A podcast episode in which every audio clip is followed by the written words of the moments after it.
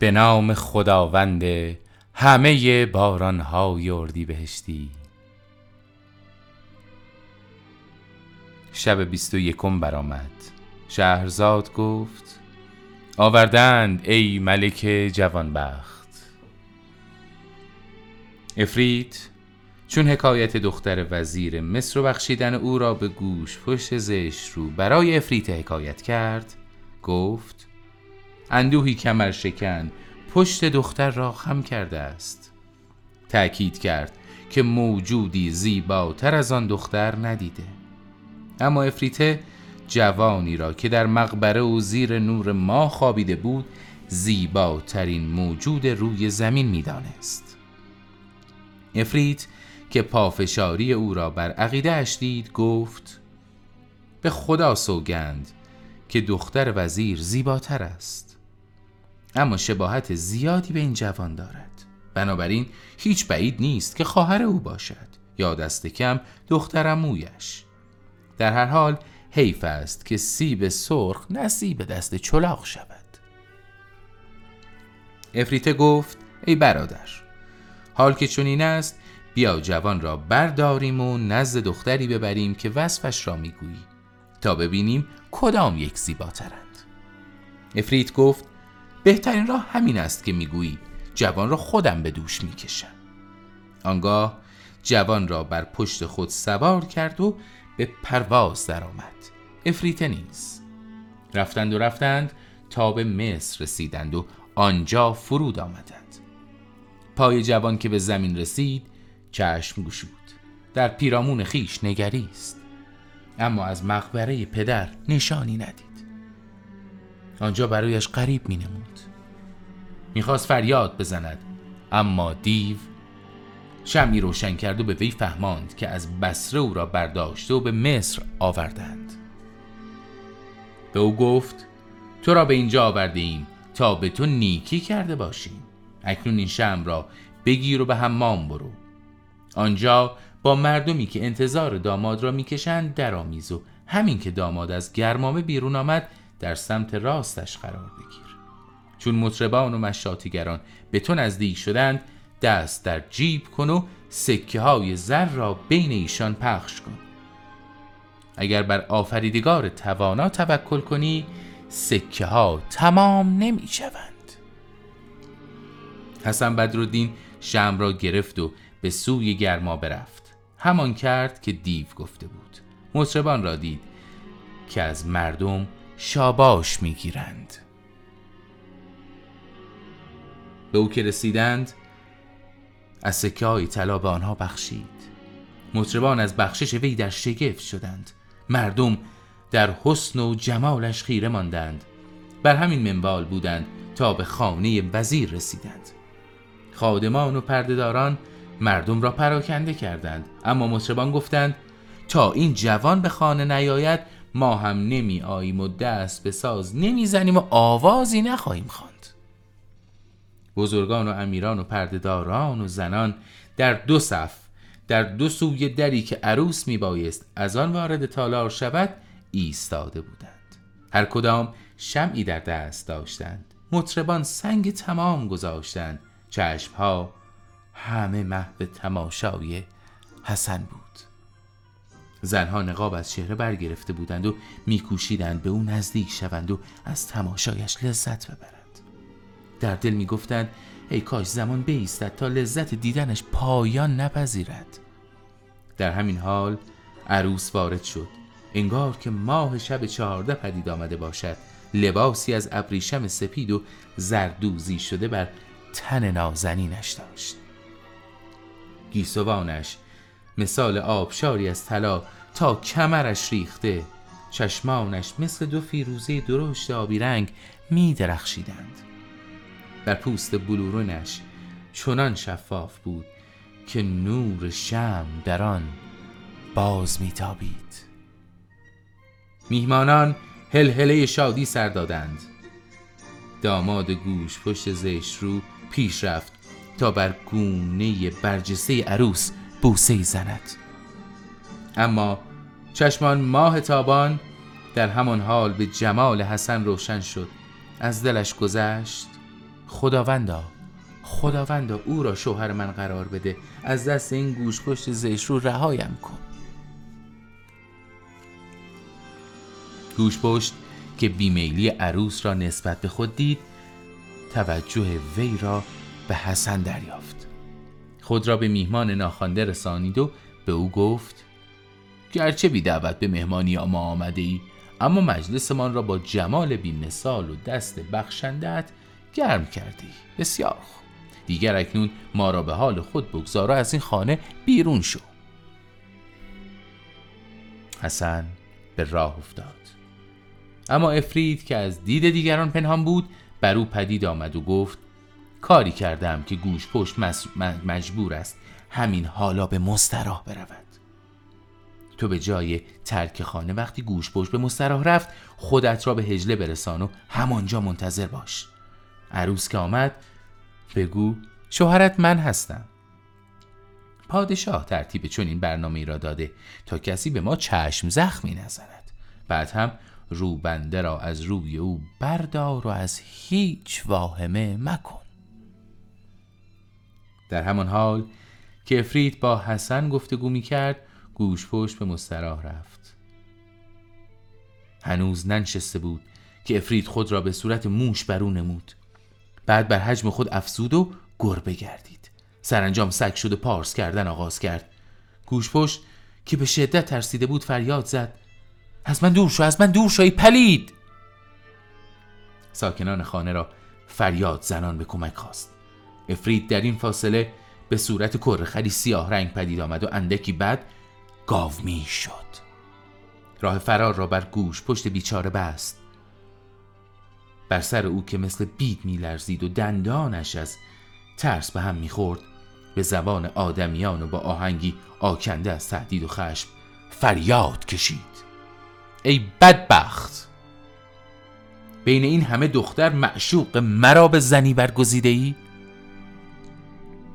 زبان گوشپشت بند آمده بود، اما عفریت صدایش را بلندتر کرد و گفت: اگر پاسخت را نشنوم با دستهای خودم به خاک می سپارمت.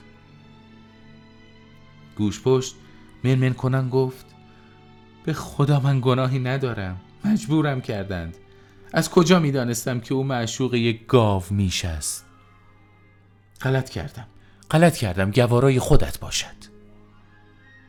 عفریت گفت: اگر پیش از دمیدن آفتاب پایت را از اینجا بیرون نگذاری، خونت پای خودت خواهد بود.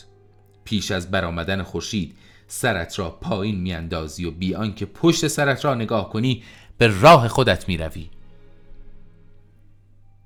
در همان حال که گوشپشت در مستراح گرفتار عفریت بود، حسن به حجله رفت و بر کرسی نشست. عروس را پیرزنی به حجله آورد و گفت: برخیز و دست عروست را بگیر، مبارکت باشد. عروس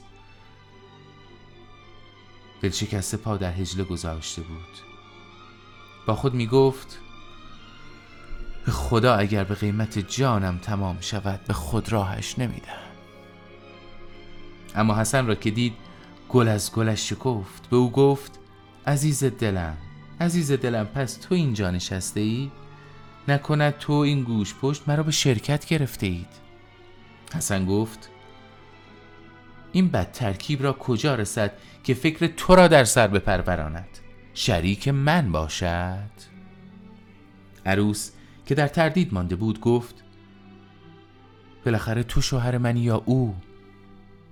حسن گفت: رخت دامادی بر او پوشاندیم که بخندیم، اما مطلب این بود که از چشم بد ترسیدیم. پدرت به ده دینار اجارهش کرد تا میهمانان و مطربان و آرایشگران او را داماد بپندارند. بعد هم موزش رو گرفت و رفت. آسوده باش. دختر که این قصه را شنید از ته دل به قهقه خندید، گفت: خیالم راحت شد. حالا در آغوشم بگیر و آتش عشقم را فرو نشان. حسن که زیبایی دخترک شیدایش کرده بود، کیسه هزار دیناری یهودی را که با خود داشت در گوشه‌ای پنهان کرد و دستار از سر برگرفت و بر کرسی گذاشت و با عروس زیبایش درآویخت. در انتهای شب بود که عفریت به عفریته گفت: صبح نزدیک است، برخیز جوان را برداریم و به جای نخستینش بازگردانیم. عفریته به هجله در آمد و جوان را که یک تا پیرهن بر تن داشت بر پشت گرفت و به پرواز در آمد. عفریت نیز به موازات ایشان پرواز میکرد. بر فراز دمشق بودند که شهابی درخشید و عفریت را به آتش کشید. عفریته وحشت کرد و دیگر وجبی پیش نرفت. جوان را نزدیک دروازه شهر بر زمین گذاشت و باز به پرواز در آمد. صبح که شد دروازه های شهر را باز کردند. مردم به آمد و شد پرداختند و جوانی ماه منظر را دیدند که تنها یک جامه به تن دارد و دیگر هیچ. چهرهش خواب آلوده می نمود. مردم گرد او جمع شدند و هر کس زخم زبانی نثارش می کرد. یکی گفت: شاید شب را به عیاشی گذرانده و زنش به خانه راهش نداده. دیگری گفت: به درد نمیخورد و بیرونش انداختند. حسن که به خود آمد و مردم را پیرامون خود دید شگفت زده پرسید: من کجا هستم؟ چرا گرد من جمع شدید؟ از من چه میخواهید؟ گفتند: هنگام اذان صبح تو را نزدیک دروازه در خواب دیدیم و جز این چیزی نمیدانیم. شب را کجا خوابیده بودی؟ حسن بدرالدین گفت: در مصر. شب پیش از آن هم در بصره بودم. یکی از میان جمع گفت: حشیش خورده است. دیگری گفت: مگر دیوانه شده ای؟ چگونه شب را در مصر خوابیده ای و صبح در دروازه دمشق بیدار شده ای؟ یکی دیگر گفت: بالا خانه اش را اجاره داده است. با سقلمه و پسگردنی به جانش افتادند. کسانی دل به حالش سوزاندند و گفتند: حیف از این جوان که در دیوانگیش تردید نیست. به او تشر زدند: بچه جان، به عقلت رجوع کن. مصر کجا؟ بصره کجا؟ اینجا کجا؟ حسن گفت: خدا میداند، خدا میداند به شما دروغ نگفتم. دیشب در مصر داماد شدم. همه خندیدند. یکی گفت: شطور در خواب دیند بنده پنبه دانه، خیر است انشاءالله. حسن که حیران مانده بود گفت: به خدا قسم در خواب ندیدم. گوشپشتی که رقیبم بود کجاست؟ کیسه زری که با خود داشتم، جامه و دستارم. سرانجام برپا شد و به شهر رفت. در بازار به راه افتاد و مردم به تماشا در پیش روان شدند. بسیار گرسنه بود. به دکان طباخی رفت. آشپز که در جسارت و شجاعت شهره شهر بود، مردم را که از او حساب می بردند از حسن تاراند و مهمانش را به گرمی پذیرفت. ملاحت و جمال او را که دید، مهرش را به دل گرفت و از حسن پرسید: از کجا می آیی جوان؟ قصه‌ات را بگو که از جان عزیزتر می نمایی. حسن ماجرایش را از سیر تا پیاز بازگو کرد. آشپز به او گفت: خداوند فرزندی به من نداده، تو پسر من باش. حسن بدرالدین گفت: بر من منت میگذاری. طباخ به بازار رفت و لباسی درخور برایش تهیه کرد و بر او پوشانید. او را نزد قاضی برد و رسما به فرزندیش پذیرفت و از آن پس در دمشق همه او را فرزند طباخ می شناختند. حسن نیز در کنارش ماند و یاور وی شد. اما بشنوید از دختر که همسر و دختر دخترموی او باشد. صبح که عروس چشم باز کرد، داماد را در کنار خود ندید. اندیشید که شاید به قضای حاجت رفته باشد. ساعتی در انتظار نشست. در همین حال پدر خود را به آنجا رسانید. از اینکه دخترش را پادشاه به گوش پشتی قاطرچی بخشیده بود به شدت افسرده و غمگین می‌نمود. با خود پیمان بسته بود که اگر دخترش او را به خود راه داده باشد سر از تنش جدا کند. با همین خیال پشت در حجله رفت و با مشت به در کوبید و فریاد زد: آهای دختر! تازه عروس بیرون آمد. از شادی در پوست خود نمی گنجید. زیباییش دو چندان شده بود. چهرهش را که چون غنچه‌ای تازه شکفته می نمود در برابر پدر به خاک مالید. اما پدر که به شدت عصبانی بود پرخاش کنان گفت: آهای، به خاطر این گوش پشت قاطعچی بشکن هم میزنی؟ دختر لبخند زد و آرام گفت: عجب شبی بود. پدر که از خشم میلرزید گفت: وای بر تو، وای بر تو! مگر شب را در کنار همان قاطعچی بد ترکیب نگذرانده ای؟ تازه عروس گفت: آن, آن قاطعچی که میگویی پدر به ده دینار اجاره شده بود که نقش داماد را بازی کند. پادشاه چون این برنامه ای را ترتیب داده بود که عروس و داماد نظر نخورند، فقط همین. وقتی به حجله در آمدم شوهرم را دیدم که بر رویش هوش از سر هر دو پایی می را بود. چشمانی مثل آهو داشت، ابروانی مثل کمان، آنقدر سکه به این و آن بخشید که فقیری در جهش باقی نمانده بود. پدر گفت: چه میگویی دختر؟ مگر عقل از سرت پریده؟